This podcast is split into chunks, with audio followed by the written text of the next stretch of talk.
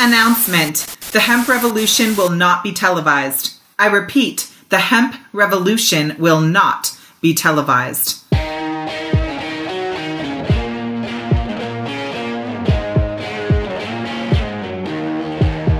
Welcome to the Hemp Revolution podcast, the global hotspot for the buzz and the cannabis. You can hear the stories of the green rush from the dreamers who are writing the rules, innovating the business, and changing history forever. Immerse yourself with the fascinating stories from the leaders in the hemp health revolution to learn how we are changing the game forever.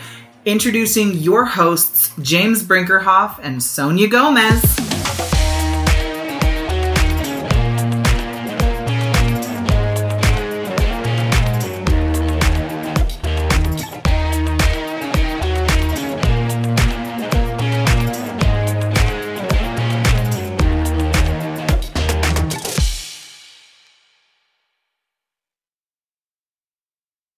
Good morning and good day to all of you out there listening in on the Hemp Revolution podcast. I'm your host, Sonia Gomez, and this is the journey behind the scenes of the entrepreneurs, cannapreneurs, the incredible people behind the products that you know and love. Sometimes we get an opportunity to interview and showcase some of the godfathers and grandmothers of these incredible movements. Maybe you've heard of veganism or creating alternative food sources that do not have animal products in them. Perhaps you've heard of different types of cultivation or even strain genetics. I mean, we've had some incredible people on this podcast, and today is no different. As always, it is our mission to bring the truth about cannabis and hemp to the forefront so that we can make empowered, educated decisions about how we want to take care of ourselves, our bodies, the people that we love, conditions we may be suffering from, but also how we can live happier, healthier daily lives, enjoying this beautiful gift of life. If you are listening in today, we are going to be sharing some time with the grandfather of the North American hemp food industry, the hemp nut, which has been around for 39 years, making and marketing vegan food, 25 years in hemp alone. Our guest today, who is coming all the way in from Italy, so jealous. Kind of, I gotta be honest, I'm so jealous. Is going to be sharing his journey on how he started to pioneer the movement around hemp nutrients. Put your hands together and help me welcome Mr. Richard Rose. How are you, Richard?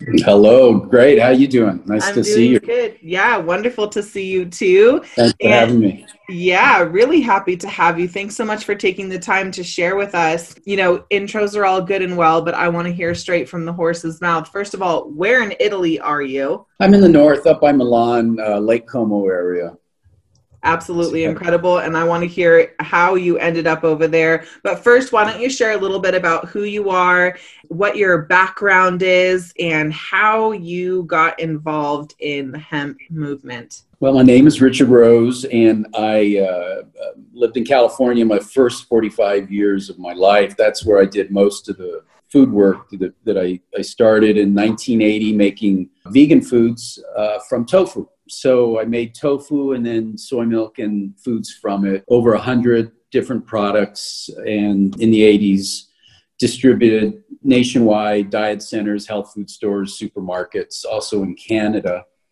Uh, and then in 1986, I pivoted to um, the product that got us on the Inc. 500 fastest growing list of uh, small companies and five years later, which was uh, um, TofuRella. And TofuRella was uh, a cheese, cheese alternative, cholesterol free, lactose free. And, um, and it was, uh, it got into national distribution, supermarkets, health food stores, coast to coast in the US and Canada, uh, in Trader Joe's. Trader Joe's about a third of our business. Canada was about a third of our business. It was in all the supermarkets uh, up there and many in the US. And uh, so then on, in 1993, I was on the Inc. 500. And then the next year, I pivoted to hemp seed foods. I had been using soybeans uh, all those years since 1980, 14 years by that time to make my food and uh, over 100 products. But I realized that uh, hemp seed was actually more nutritious than even soybean, and it tasted better. It tastes like pine nuts or sunflower seeds doesn't need any processing, uh, unlike soybean, which had to be cooked and, and uh, filtered and, and all. Mm-hmm. And uh, so I pivoted, started making hemprella. Um, a cheese alternative was the first product. And uh, it got pretty quick uh, national distribution, um, plugged into the distribution we already had established in the sales force. Um, we were unusual in that uh, we were one of the first virtual companies. They were called virtual uh, businesses or companies. And what that means is we outsourced everything in the business except our core competencies, which was uh, marketing and product development. So we outsourced production to co-packers and and um, uh, storage to uh, to cold storage warehouses and uh, trucking and, and uh, even sales and, and um, was outsourced to brokers, uh, even payroll. So we did basically just the bookkeeping and the marketing in house. And uh, that way I was able to scale fast. It's really hard to scale. We grew 1700% in five years, and that kind of growth is difficult doing it in house. And luckily, we were uh, contracting out all the production to uh, co-packers. So we could do that kind of scaling, uh, fast growth without um, having to buy more equipment and hire more people and buy more refrigeration space and all the trucks and all that. And as well, we were able to do it without bank or investor financing. So uh, the way that worked was we paid in 30 and got paid in 10. So the, usually, typically, what happens it's the opposite uh, for most companies. They have to pay for the goods before they sell them. The more risky it is for them, and the harder it is to be successful because they have to finance the receivables and the inventory somehow. Mm-hmm. The way we got around that and uh, was paying in 30 and getting paid in 10 so it, all the growth was was uh, self-financed uh, just from cash flow that system is what I had going for, well, by 1994, I had it set up for eight years. So um, we were able to just plug the, the hemp cheese, hemprella, into that, that system and um, got immediate distribution coast to coast in US and Canada that way. Then the next product was Hempeh Burger, uh, Tempeh Burger with 10% uh, sh- uh, hemp seed in it.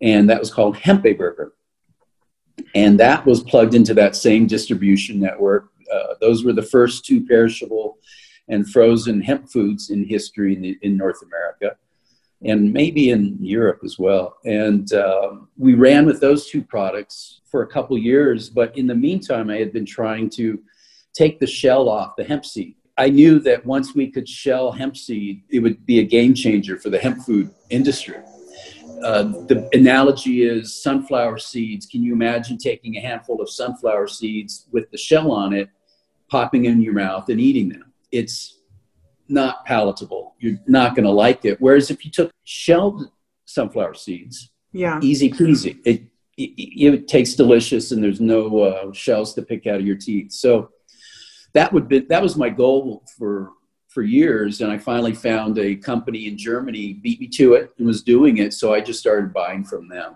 That was in 96 and that product was named hemp nut and i was the first one to put the two words together hemp with nut and it would, was an obvious first choice for that material. Today you call that hemp hearts but back then hemp nut was considered the generic term for that for shelled hemp seed and then from that we used uh, hemp nut in the cheese and in the burger, and then we made uh, see chocolate chip cookies and an energy bar and hemp seed oil. We had a lip balm, peanut butter that was half hemp nut, a number of products all under the Hemp Nut Incorporated brand.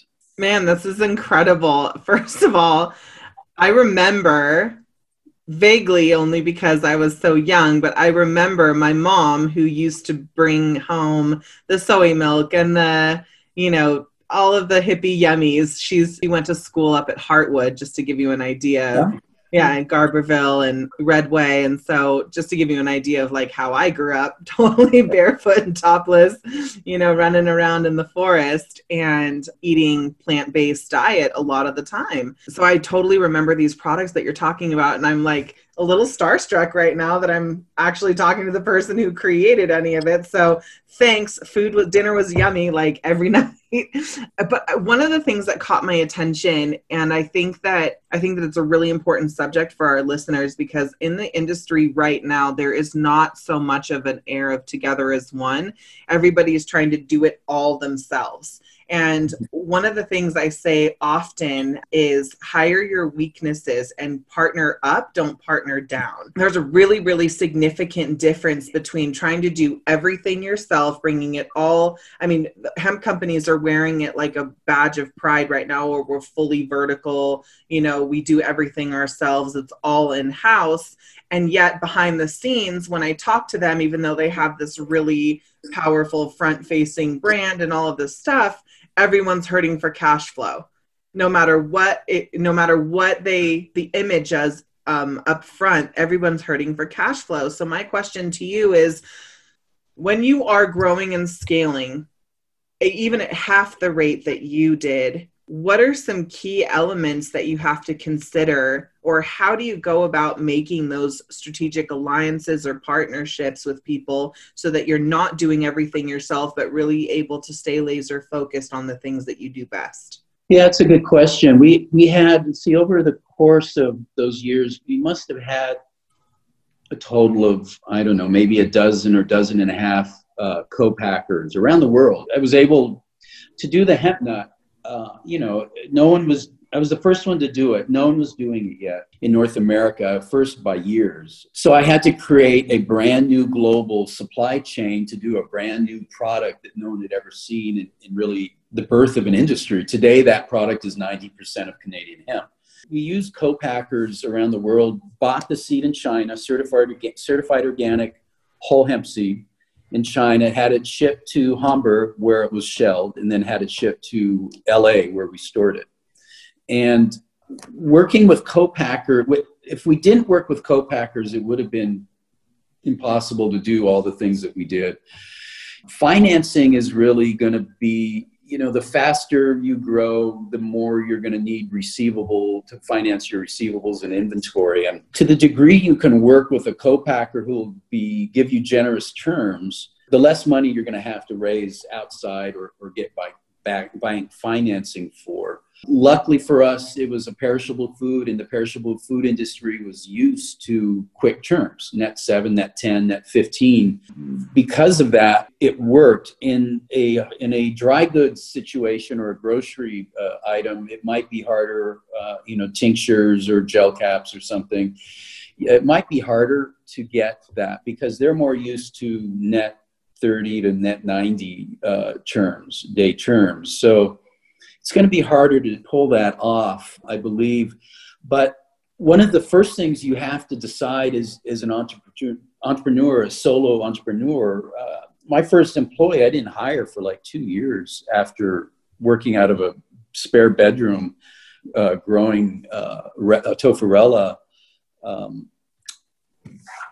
it, I think it took two years. So what what you need to hire what people need to understand is let's say you're a grower and you're really good at growing. You're a master grower. You're awesome at it. So people want more of what you grow. And but you get busy. So you're like oh i got to hire somebody to help. Often what they'll think is i need to hire another grower. And that's a huge mistake because what's going to happen is you're going to hire another grower and then another and another. And then you're going to end up managing a grow business instead of being a grower and your strength, your wheelhouse is not in managing the business, it's in, in being that, in being a grower, not a manager of a grow business. So I always tell people the E Myth, Michael Gerber's E Myth, his book, uh, is the concept is that your first hire should be a business manager. It should be somebody who can fill out the insurance paperwork and get the permits and make sure the taxes are paid on time and do the hiring and and pay the rent and do the bookkeeping and do all that stuff that isn't uh, isn't growing uh, because you're good at growing and you should just stay in the in the in the uh, in the back and grow. You should not hire more growers and then end up being a manager. That's just a recipe for failure. Mm-hmm. So that should be your first hire. Uh, working with co-packers is a real.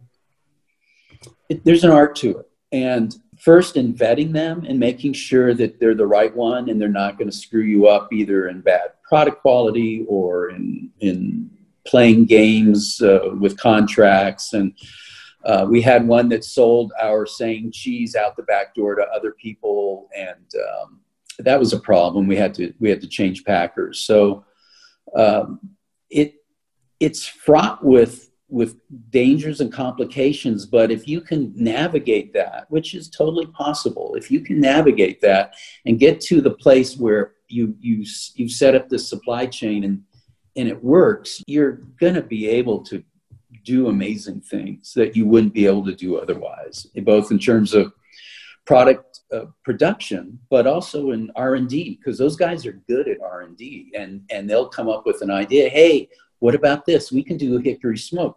My co-packer came to me one day and said, you know, we can smoke the cheese hit with real hickory, not add flavor with real hickory smoked. And I was down. I went for it. It was an amazing product and we were able to do great advertising with it. Like um, we had one ad that the headline was, "When we first introduced hemp cheese, they said we must be smoking something. We are now." for the hickory, hickory smoke uh, hemprella, and things like that. So you know, they're if you get it hooked in with the right guys, they're good at production, they're good at quality, they're good at uh, logistics, and uh, they're good at R and D. And you're going to have the company, the ideal company in your um, in your back pocket to work with that that you can go to with questions and problems and and work collaboratively on on the business. That's so important. Mark Cuban said the first thing that you should do is hire your weaknesses. Don't try and fill the weakness, but hire the weakness and and stay in the area that you're the most powerful. Another person that i that i follow that is all about being in alignment like in your natural flow is roger james hamilton new york times bestselling author of the millionaire master plan. Somewhat my bible right now like in the sense of how entrepreneurs especially solopreneurs are moving through a wealth spectrum how we move from being you know in survival mode to thriving and building out a team that is a direct complement to the things that you know we're trying to accomplish. And looking at how our businesses are being put together you know, for instance, I have a training company, I have a media company, and I have a high level coaching program where I'm, I'm supporting brands and businesses getting getting to that next milestone that they want to hit. And I'll tell you, at one point I was running it as one company and I was having my team do everything and I was trying to do everything in each one of those companies.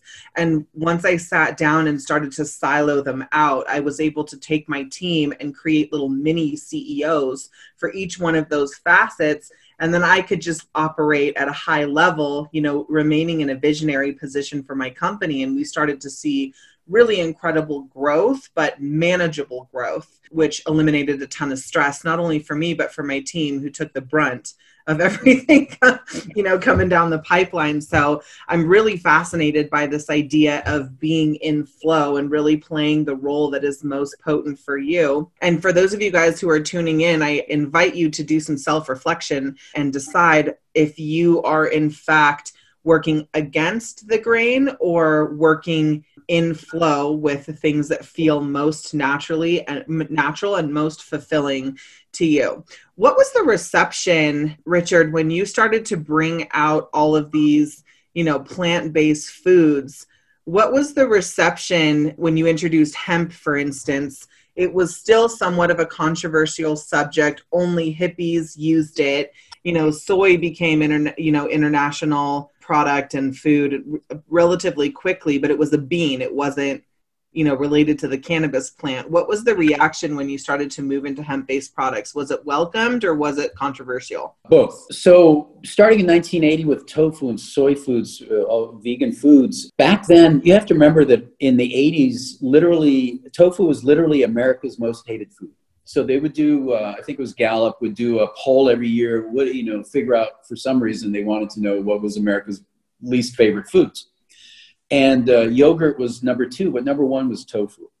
And so I was selling America's most hated foods during the Reagan 80s and still able to make a go of it, still got in the Inc. 500. And that prepared me for pivoting to hemp seed foods in the go go 90s. I, I believed in leveraging the stigma, not hiding from the stigma. That's kind of two, two ways of looking at it. You can say, well, let's take the word hemp off the label and not have any green and not have any leaves and and just sort of beat around the bush on it and then or you can do what i did which was meet the the challenge head on and and for instance on the hemperella label it had a um, it had a, uh, a neon green a seven finger hemp leaf on a dark purple background on right on the label so as it sits on the shelf, you see this bright neon green hemp leaf staring at you in health food stores. And what that was able to do was leverage the stigma. So instead of hiding from the stigma and running away or, or whatever, I leveraged it. And the, the, the, text on the label, the copy said barely legal, for instance, was one of them. Um, Another one was uh, Jamaica Jack flavor. Was I think our first flavor was called Jamaica Jack, and uh, it had the Jamaican national colors is, the on, on, the label.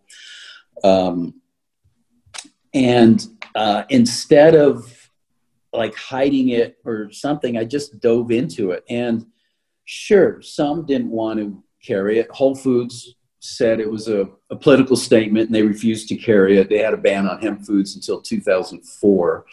Ironically, a vegetarian worker owned socialist co op also said it was a they didn't want to carry it because it was a political statement, but they were saying it unironically. They were actually serious. However, it was sold at the PX, the supermarket on Air, uh, Travis Air Force Base. So some had a problem with it and others didn't. I could tell when I would go into a health food store and show it to a buyer on sales calls that some of them, you know, they would have long hair and it'd be a hip, hip health food store in some hip area.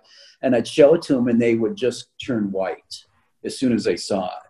And their eyes would get big and they'd say, You have to go now. What I realized was happening was that they were funded by pot money. Either the the owner was growing weed or a local grower was you know, dealer was given them money to start the store or whatever those were the guys that i could tell something was going on because even though they were hip and they had hip customers and they'd sell a ton of it they would just turn white and just freak out and just basically send us packing and the only the only logical explanation was that they didn't want to draw attention to uh, to their store or something because of pot money. So the it was as big as the the pushback was from Whole Foods and Ocean Beach People's Food Co-op in, in Ocean Beach, California. It was as equally or bigger reception positive for it. So the, we we rolled out the Hemperella uh, Expo East in Baltimore, which is the big natural food trade show on the East Coast back then. And we had a booth because we'd been doing the show so long, we had really good locations for a booth. We literally had booth number one in the foyer as people came down the escalator right in front of them. And so the whole time as they're standing on the escalator, riding it down, they would see our booth right there. And it had, and they knew us. We've been around for, you know, a long time and they, they knew us. And um, the, and I they heard that we were going to have something different that was worth checking out. And um, by the grace of God, uh, in Inc. magazine that month, so everybody flying to Baltimore on United, the Inc. magazine was the main business magazine they would distribute. People would read, and on page uh, 68 was a full page, full color page uh, picture of me holding my products with electric guitar and my hair down on the beach in Florida and uh, no text, just full page, full color. I was on tour of the band at the time. And and so people were like, oh shit, it's Richard. Holy moly. I can't wait to see him and, and see what's up. You know, so that coupled with being in the foyer of the entire the entire exhibit hall, we were three deep the whole weekend of people wanting to sample and see what what was going on and stuff. And the president of the largest natural food distribution uh, chain, uh, United Natural Foods Incorporated, Michael Funk at the time, who was an old friend, and he came in, he looked at what, what the new products were and, and, tasted it, looked at the package, and shook my head and said he gave me distribution nationwide in all his houses. Wow. Um, I think there's five at the time, and so I had instant distribution, and that allowed us to tell all the retailers the rest of the weekend that UNFI has it. You know, these kinds of hand of God things that, I mean, I, you couldn't have planned it any better. And the, it all added up to really phenomenal momentum.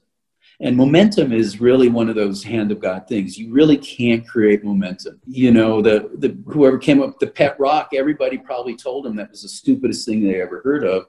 And he does it anyway. And then there's this huge momentum. Everybody wants a pet rock you know, or beanie babies or whatever the fad of the, the day is.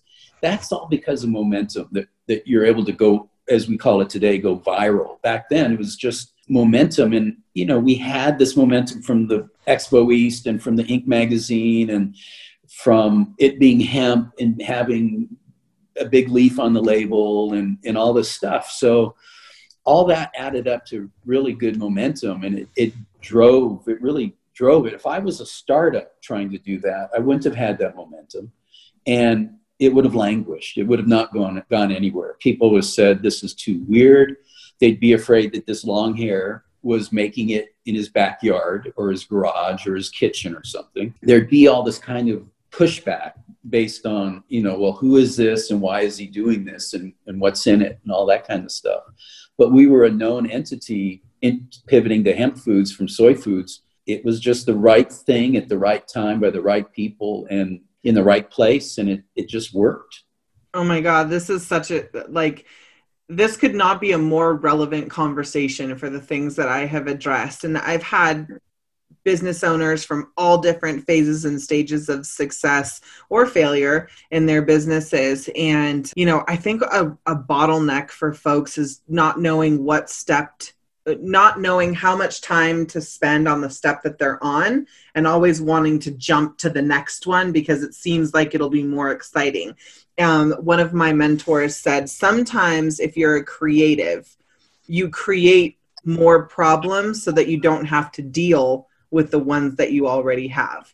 Yeah. and it was a really interesting thing to say because at a fa- at a couple of points in my own business I was like, well, this isn't working, maybe I'll do this. Okay, I'm going to try this over here and I never got you know, I never gave myself enough runway to get the momentum. I would get traction, but then because it wasn't moving as fast as my aspirations wanted it to, I would make the pivot right the inevitable pivot that you have to make as an entrepreneur but i would make it unnecessarily and start going on another direction which would put me on a whole nother time frame so what i hear you saying is to gain that momentum takes a lot just to just to get there. And then anything that you plug into that you know once you build trust with the marketplace you can roll all different types of thing out. But you started with one thing right. one thing really well soy based you know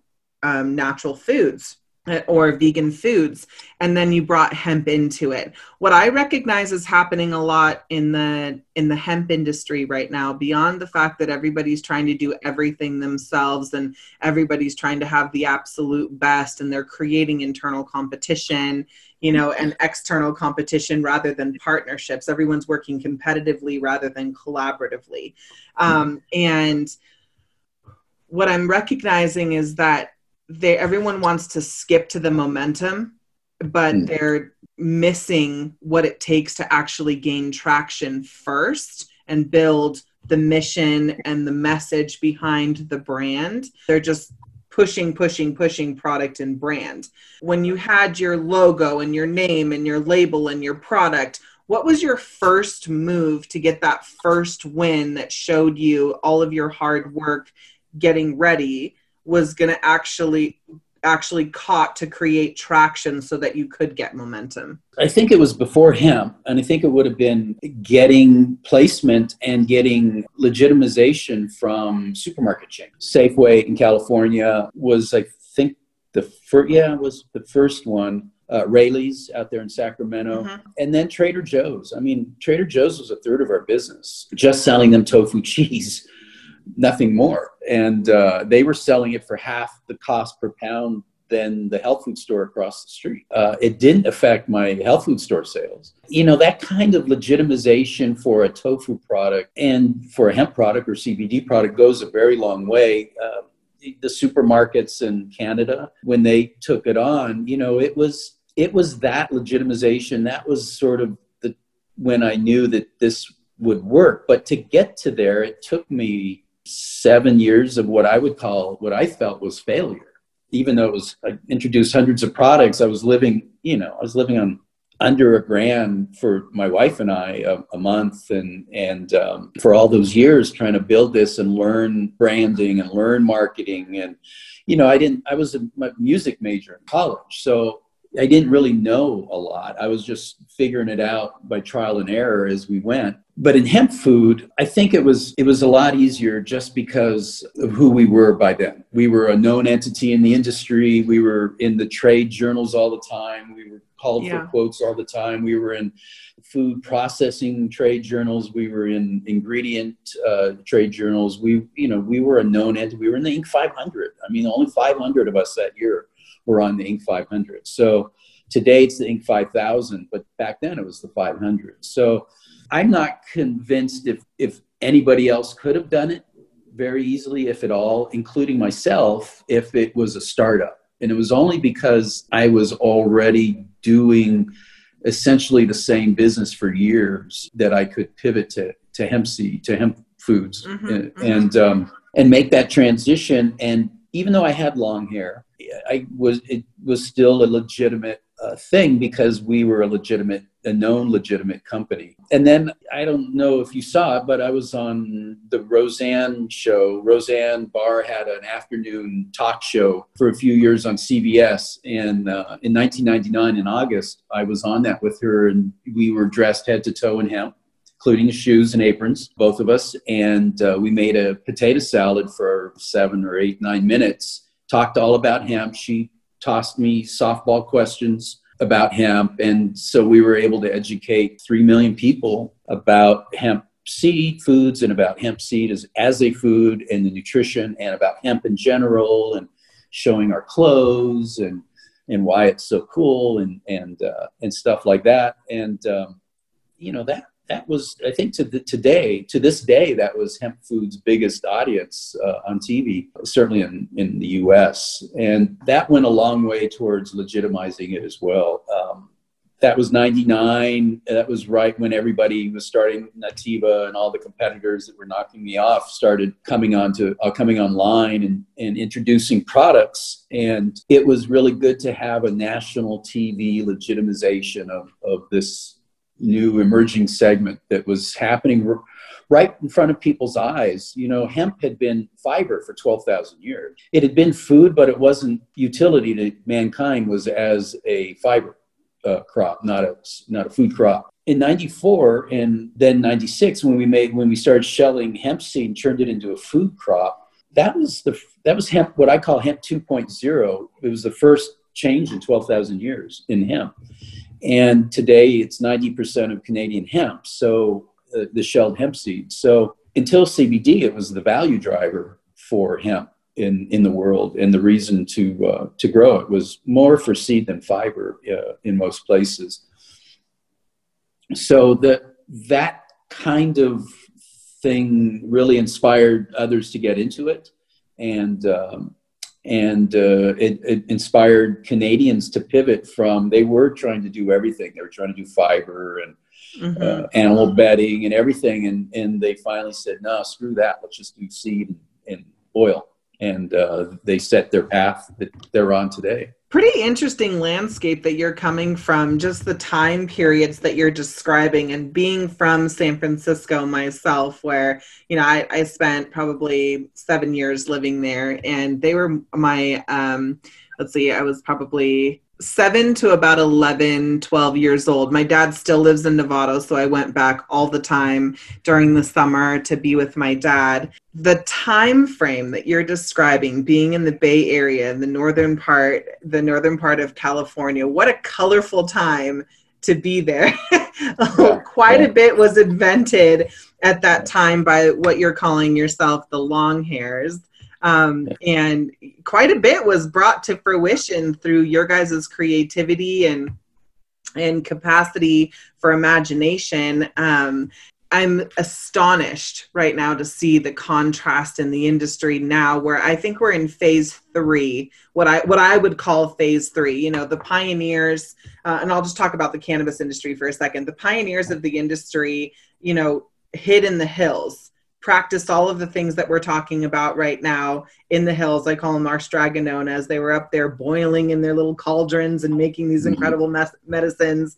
Stage two, they all came out of the woodwork trying to create you know this legal industry 2009 we came you know it was a similar time for us when we came over to colorado from california to help write legislation that would legalize cannabis recognized an incredible gap in education. Now, phase three, we're seeing big business come in venture mm. capital, bigger money, higher education is coming into this space and a lot of the originators are retreating back standing on the outside looking in and looking how hemp has moved from advocating for fibers and, and fuel and things like that which was in the later part of the 80s 90s early 2000s to it pretty much going silent around hemp as cannabis went mainstream. And now you can't go anywhere without seeing or hearing about CBD,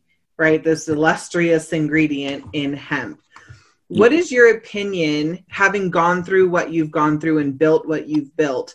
What is your opinion of hemp's legacy? Do you believe that it is going to that it will in fact disrupt these other industries as heavily as it's disrupted the healthcare system? Or do you think that its main use and focus will remain inside of the healthcare system? How do you see hemp's capabilities diversifying across these mainstream industries? And by hemp you mean in this context cbd I mean, I don't think that the industry is mature enough to be able to differentiate, but they're still calling it industrial hemp, right? And they can't recognize. And I mean, they're still quite literally here in the United States. And I know because I'm talking to almost everybody, they're still saying, like, oh, well, this is hemp, this isn't marijuana, and marijuana is different than cannabis right? So there's still a pretty, there's yeah. still a pretty bad mixture here and, in understanding how to differentiate this strain of cannabis, right? Because yeah. it's all cannabis.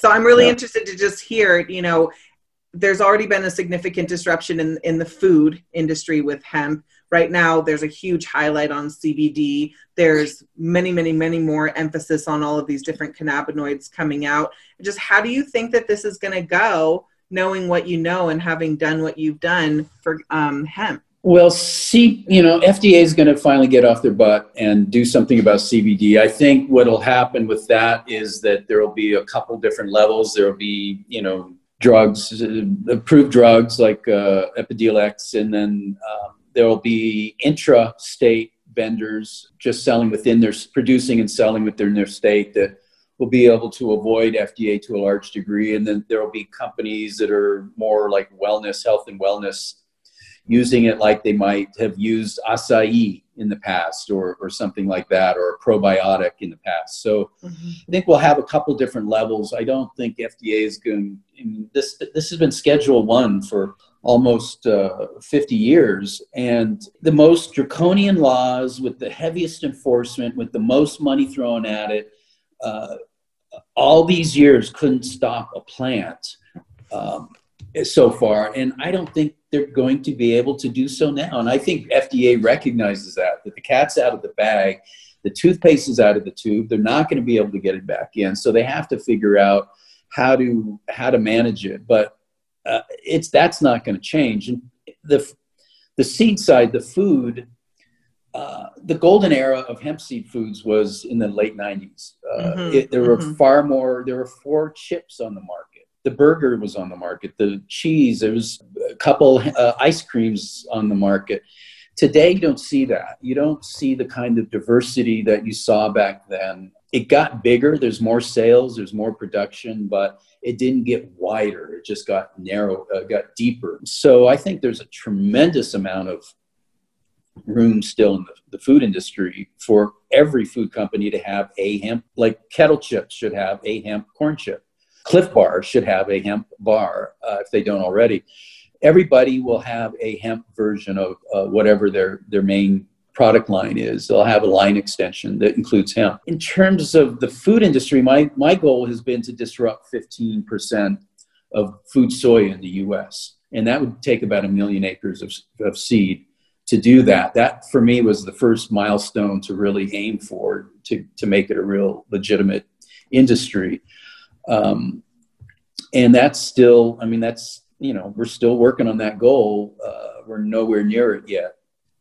Fiber, I just, you know, fiber is a nice idea and it's been around 12,000 years, hemp fiber, and we've used it for many things, but uh, it takes the biggest um, cost for infrastructure to do fine textiles, for instance.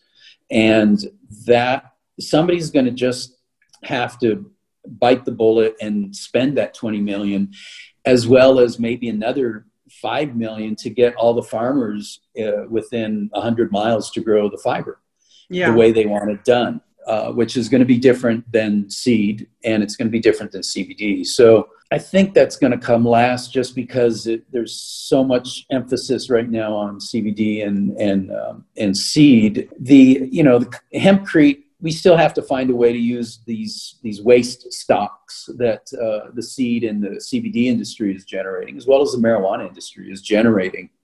Uh, find some use for them, I think, before we start growing thousands of acres just for fiber, for uh, virgin fiber for processing. Yeah. Plus, then there's kenaf. You know, people can be growing kenaf in the south and starting the processing um, until they're ready to pivot to hemp. And then within hemp, there's other products. There's um, terpenes, there's uh, CBG, there are cannabisin, there's cannflavins, uh, there's hemp sprouts, there's hemp juice, there's uh, hemp juice powder, there's instant mixes like instant ice cream, frozen yogurt mixes. It could happen. There's, um, you know, we could have hemp yogurts and ice creams and cheese and, and burgers and, and breads and chips and, and literally all that could be could be hemp. All these people they're doing thc infused dinners and foods none of them that i've ever seen use hemp and so they're using they're making a big deal about cannabis dinner. Ooh, we're gonna this chef is gonna do a cannabis dinner. There's no hemp seed oil. They're using olive oil, and there's no there's no shelled hemp seed in it anywhere. So cousins can't even get around to doing it. I don't think we can ask Kraft to get around to doing it yet either.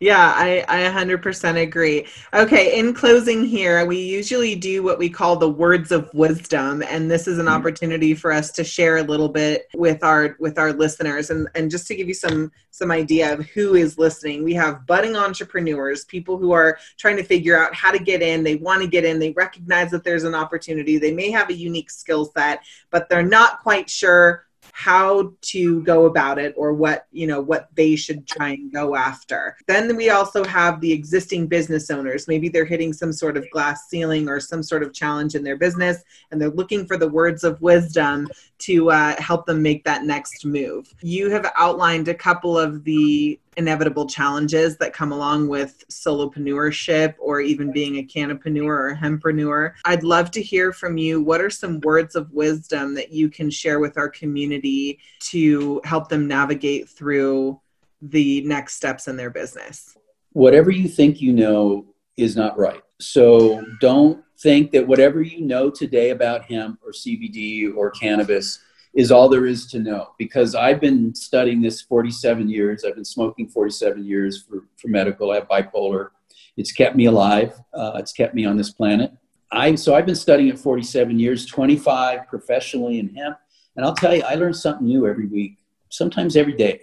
I learn something new. And it's because I know I don't know it all, even though I know a, a lot about it. I don't know it all. And so I learn a, a lot every day.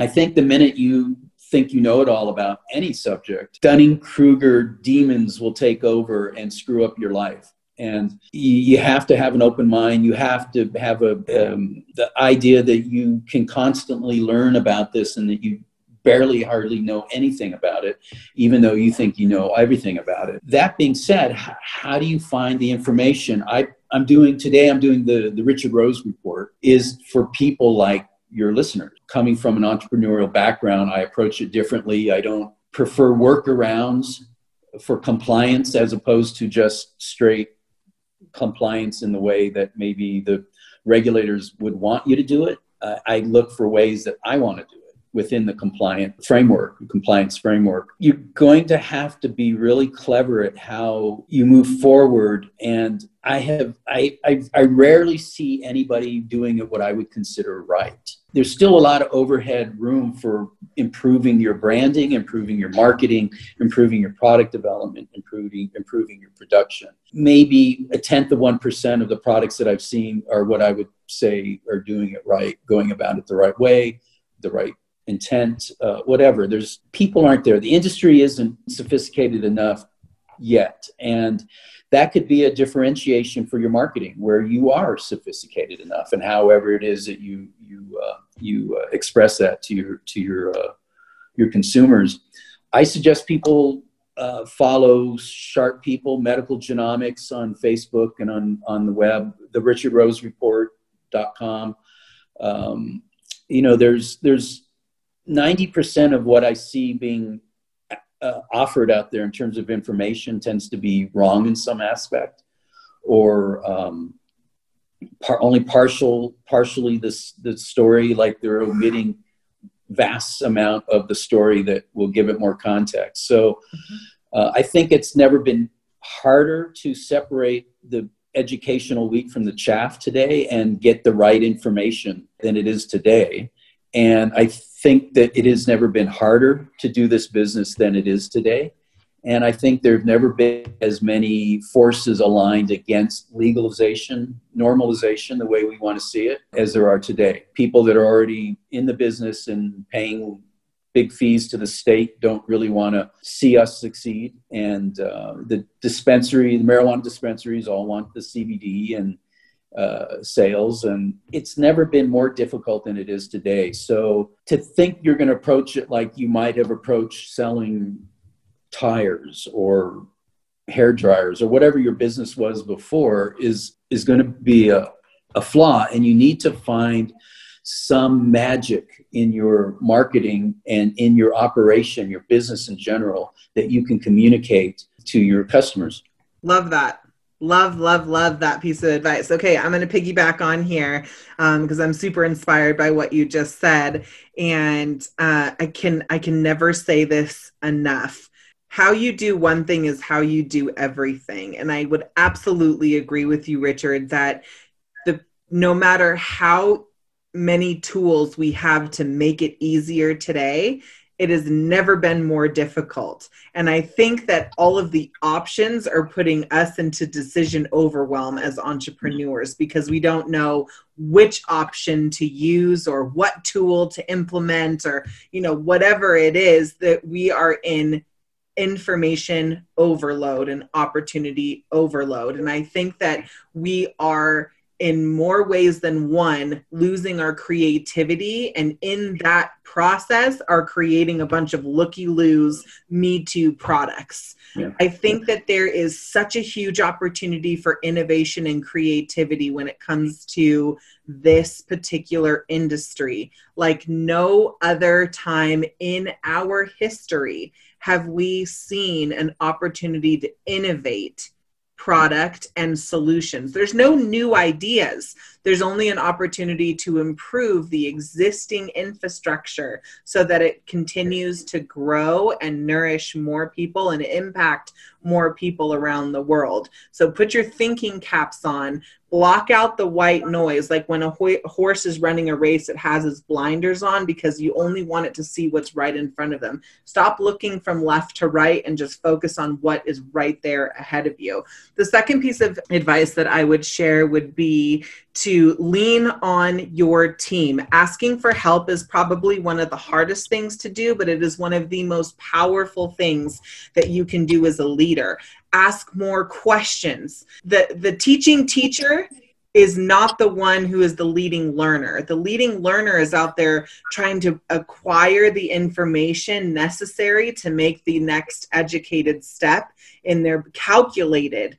step in your venture. But if you're just sitting there teaching, being the teaching teacher, you're going to be regurgitating more of your own best thinking and your best thinking is what has gotten you to where you are right now so if you're a cbd brand or hemp based company or an entrepreneur of any type who feels like you're hitting a glass ceiling chances are that you are acting as a teaching teacher rather than a leading learner. There's some sort of information or a mentorship that you have to acquire in order to get yourself and your team to the next level. And then the final thing that I will say is grow slow. Grow slow. What does that mean? That means not leveraging everything that you have at the exact moment that you have it just because you have it. You have to make really calculated moves in this industry. And if you don't have a thick hide that is used to being chapped, this may not be the space for you there you're mm-hmm. going to reach more opposition than you will opportunity. You're not going to know how to take care take advantage of the opportunity that you do have. And when you finally figure it out it could be too late. So i suggest that you grow slow make calculated educated moves acquire the information education and support that you need as a leader so that your team feels inspired motivated um, and opportunistic but optimistic about the vision that you have as a leader and where you're actually taking this company. The rest of it will fall into place. They say if, if you know the what and the when, if you know what you want to sell when, the who and the how to make it happen will show up those are my words of wisdom. Hope you guys enjoyed. Richard, thank you so much for taking the time to be here with us today. And um, I'd love to have a follow up call with you once I get to read more into the Richard Rose report. I think that, that those are, I only got to read a couple. I think they're fantastic. And I'd love to continue to feature and share your information and story with our community. Sounds good. Thanks for having me. Yeah, absolutely. Any final words of wisdom before we end today's episode? No, I think you know that last bit you said hit it on the head. The leader, the uh, CEO, really needs vision and uh, persistence and the ability to read between the lines and hear the the silence between the notes and to be able to figure it all out. Love it. Well, thank you so much for the contribution that you make to my kitchen cabinets. Love your foods, always have and always will. So, really appreciate your innovations and contributions. Can't wait to Thank continue you. to have your stuff inside of our story. This is incredible work that you are doing around the world. Enjoy your time in Italy. There's an abundance of beauty and food and amazingness over there to enjoy. So enjoy. And for those of you who are tuning in, thanks so much for being a part of this incredible community. It is our mission to empower you with the truth about cannabis and hemp so that you can make educated decisions about how you want to treat yourself the people that you love and the conditions you may be suffering from. If you are a client looking for products that you can trust to deliver the results that you're looking for, check us out on medicalsecrets.com for our personal recommendations and Sonia's reviews. If you are a budding entrepreneur or a business owner who's hitting that inevitable glass ceiling, check us out at theemeraldcircle.com for resources, relationships, tools, tips, tricks, and all of the other things that you may need to break through the inevitable challenges and the glass ceilings that you are hitting in your company right now. I'm your host with the most, Sonia Gomez from Denver, Colorado, and I will see you guys on the next episode of the Hemp Revolution. Bye for now.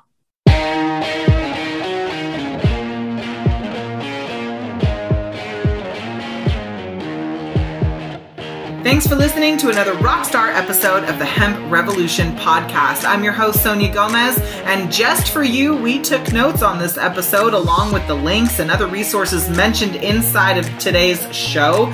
Get them for free right now by going to theemeraldcircle.com. Now, if you want more on this, please subscribe to the show on Apple Podcast or wherever you like to listen, and you will be automatically entered in to our dun, dun, dun, dun, monthly giveaway where you can get swag bags, all kinds of cool gifts and discounts from our guests, and exclusive offers that are only mentioned right here in the Hemp Revolution podcast. I can't wait for you to share this with your friends. With your help, we've been able to impact millions of people's lives around the world with the truth about hemp and cannabis. And we know that you love us so much that you're going to leave a review and rate us right now on your favorite platform to absorb content just like this. Now, we challenge you to dream big and love the life that you live. Thanks so much, and we hope to see you on our next episode of the Hemp Revolution podcast. Ciao for now.